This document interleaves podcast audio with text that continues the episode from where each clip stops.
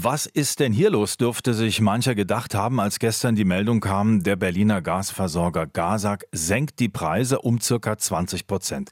Bislang ging es ja bei den Energiepreisen einschließlich für Gas genau in die andere Richtung, nämlich steil bergauf.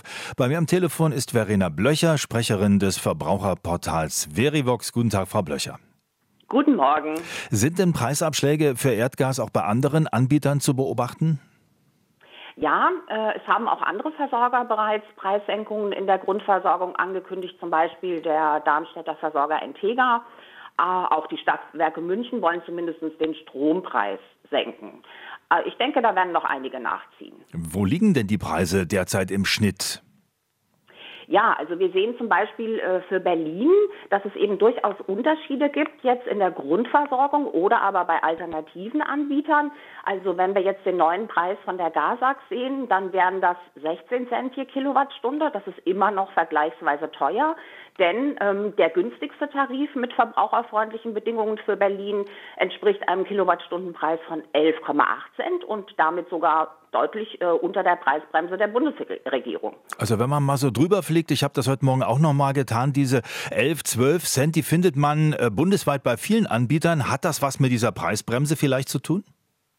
Ja, möglicherweise. Aber es ist so, dass äh, seit Dezember die Großhandelspreise für Gas zurückgehen und die Folge davon sind eben jetzt bessere Angebote für Neukunden ähm, durch solche Versorger, die halt schnell auf diese Preisbewegungen reagieren.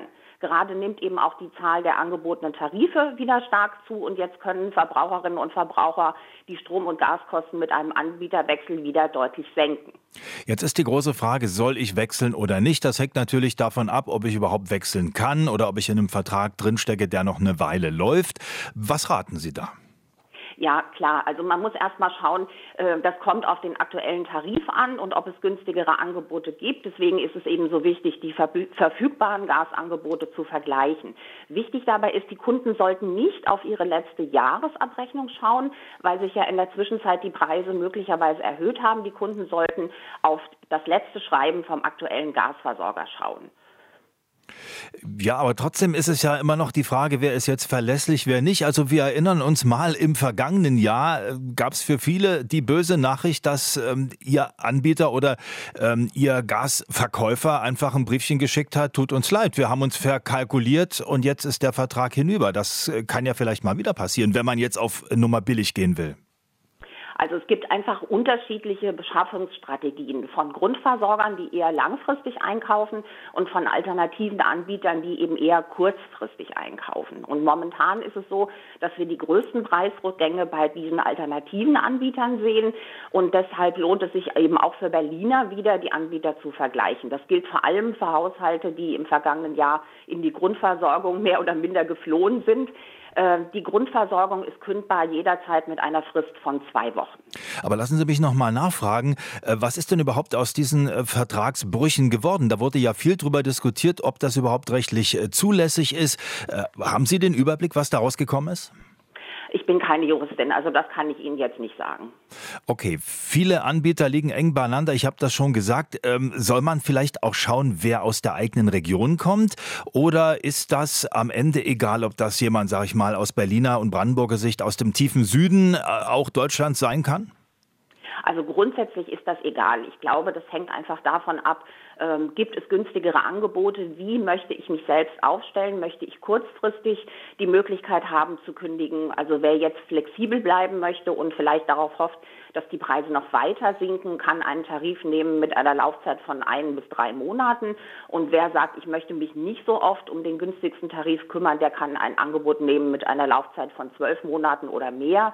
Wir empfehlen aber in jedem Fall eine Preisgarantie, die mindestens so lange laufen sollte wie die Erstvertragslaufzeit. Ja, wie lange man sich an so einen Vertrag bindet, das hängt ja davon ab, was man erwartet.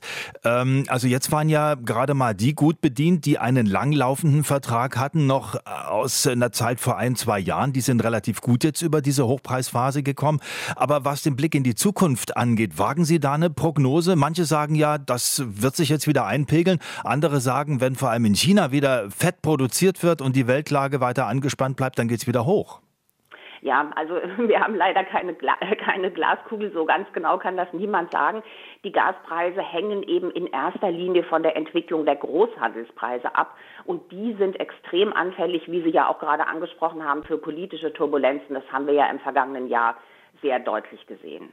Danke herzlich. Das war Verena Blöcher, Sprecherin des Verbraucherportals Verivox. Also genau hinschauen bei den Gaspreisen. Gerade geht's nach unten und äh, man kann durchaus Plus machen, wenn man sich jetzt mal den Überblick verschafft und dann, wenn man es kann, auch den Anbieter wechselt.